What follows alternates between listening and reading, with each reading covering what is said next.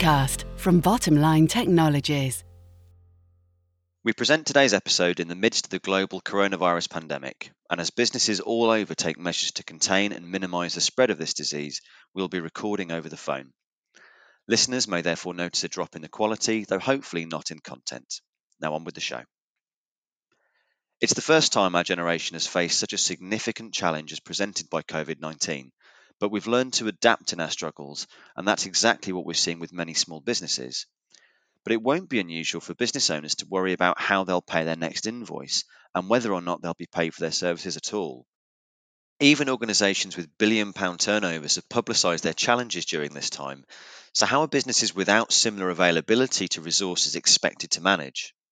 In today's episode, we're focusing on the major strain on cash flow that small businesses around the UK are facing, not only during this time, but during the recovery over the next year or so as well. I'm Rich Williams, host of the Payments Podcast, and today I'm joined by Helen Priestman, new business director at Bottomline. Hello, Helen, and welcome to the podcast for the very first time. Hi, Richard. So, Helen, let's go straight into it if we may. Um, now, have we been forced into a cashless society before some of the smaller businesses are ready for this to be the new norm? Really interesting question, Richard, especially given how today we're all adapting to the current situation we find ourselves in. Following the spread of coronavirus cases in the UK, the World Health Organization warned that the virus can be transmitted to customers via banknotes and coins. This has understandably led to consumers and businesses alike to be cautious over using it. There are particular industries who have been heavily reliant on collecting cash. For example, cleaning companies, your local milkmen, gardeners, and window cleaners, to name just a few, with the majority of those being totally unprepared to work in a cashless society.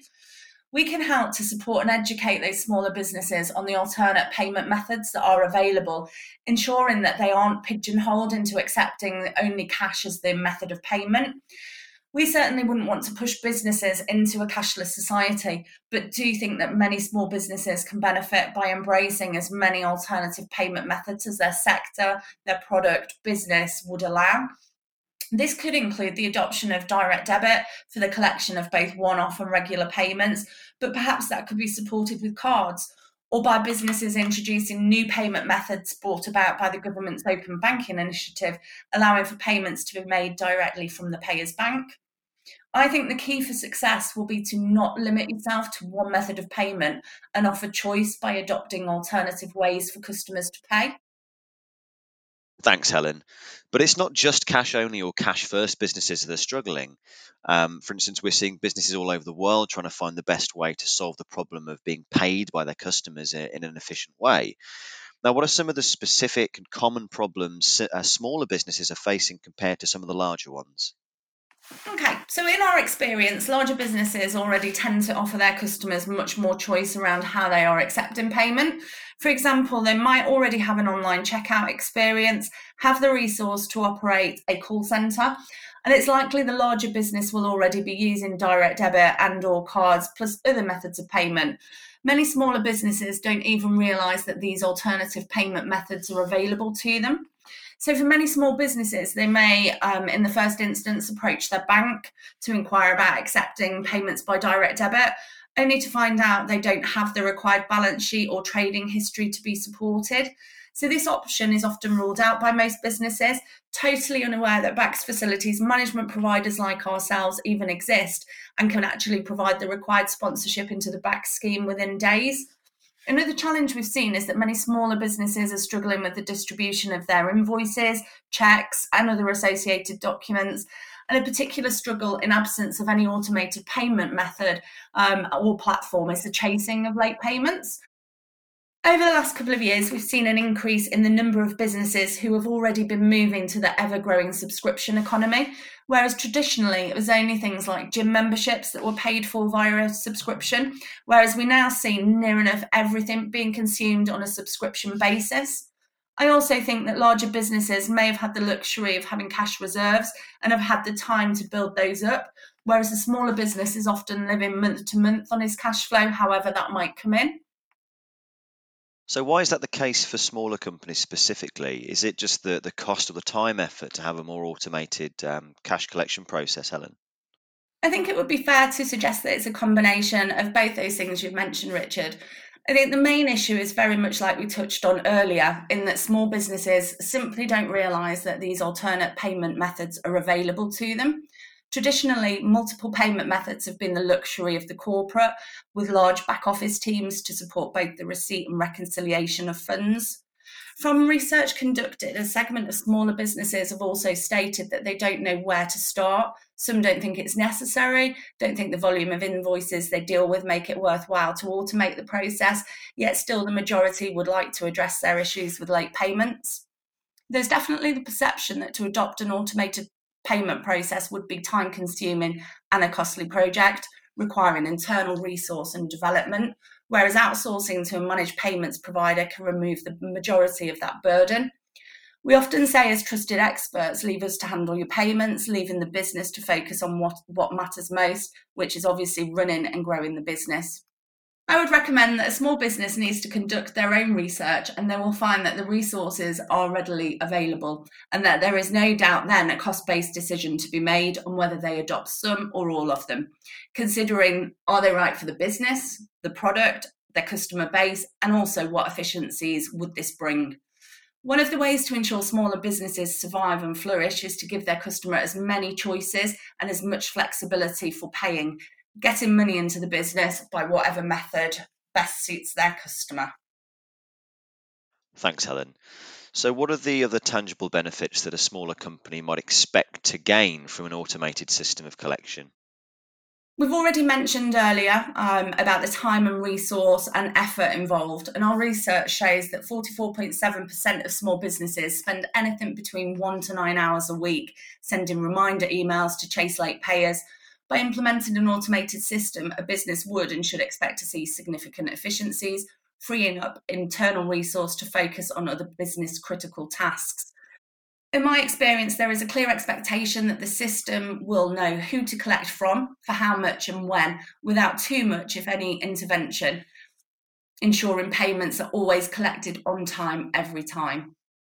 Not only is an intuitive user interface important for back office personnel to use that can easily interrogate and reconcile payments, there is much of an expectation that any system can provide their customers with a seamless, customizable user experience with a payer journey that is simple and straightforward to use.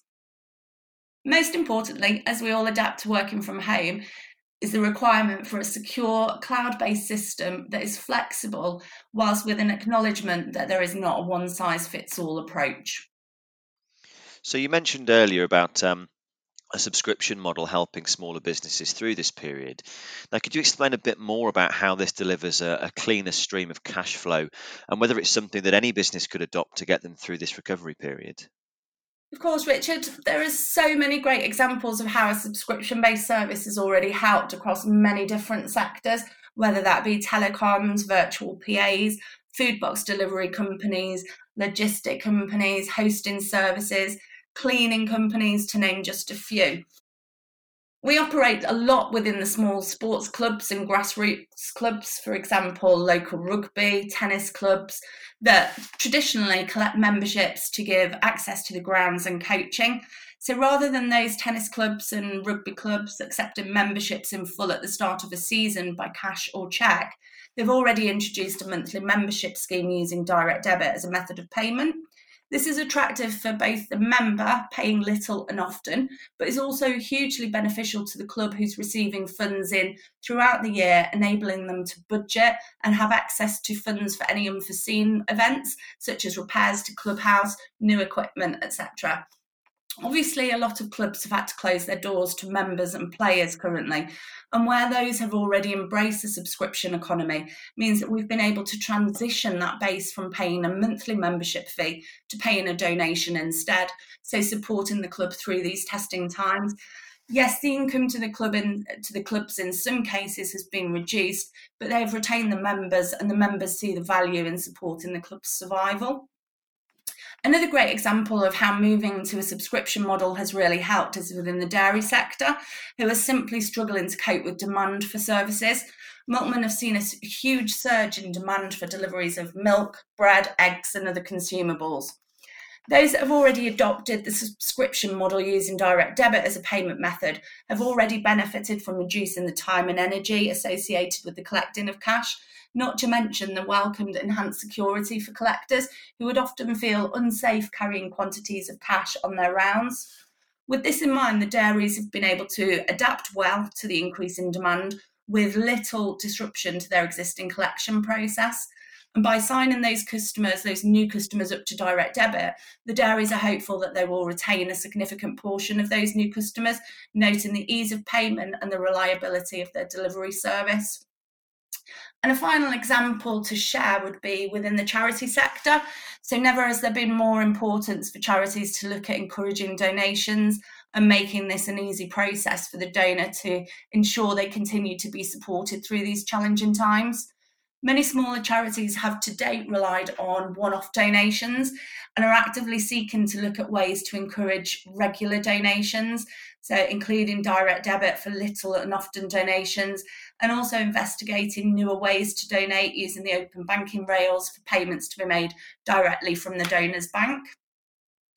Charities, I've noticed, are also enhancing their level of engagement with donors and sharing increased collateral and updates so the donor is invested in the continued work to support those good causes.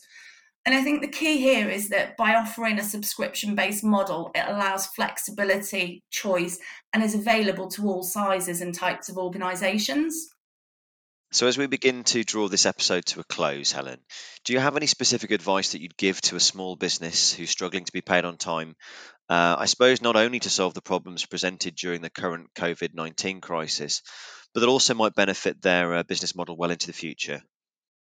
Yeah, I think research has certainly showed that the number one um, answer to best solve late payment issues is to build better relationships with customers. I would suggest that this doesn't have to be done only once there is a late payment issue. Really good insights, Helen. Thank you for joining us today. A pleasure having you on the show for the first time. As for our listeners, we hope you're staying safe and well. And if you're a small business struggling with late payments, please do reach out to us.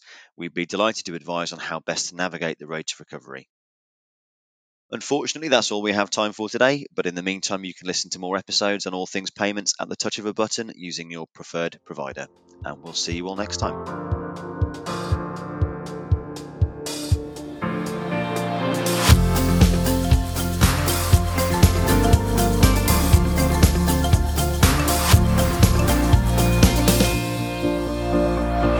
The Payments Podcast from Bottomline Technologies.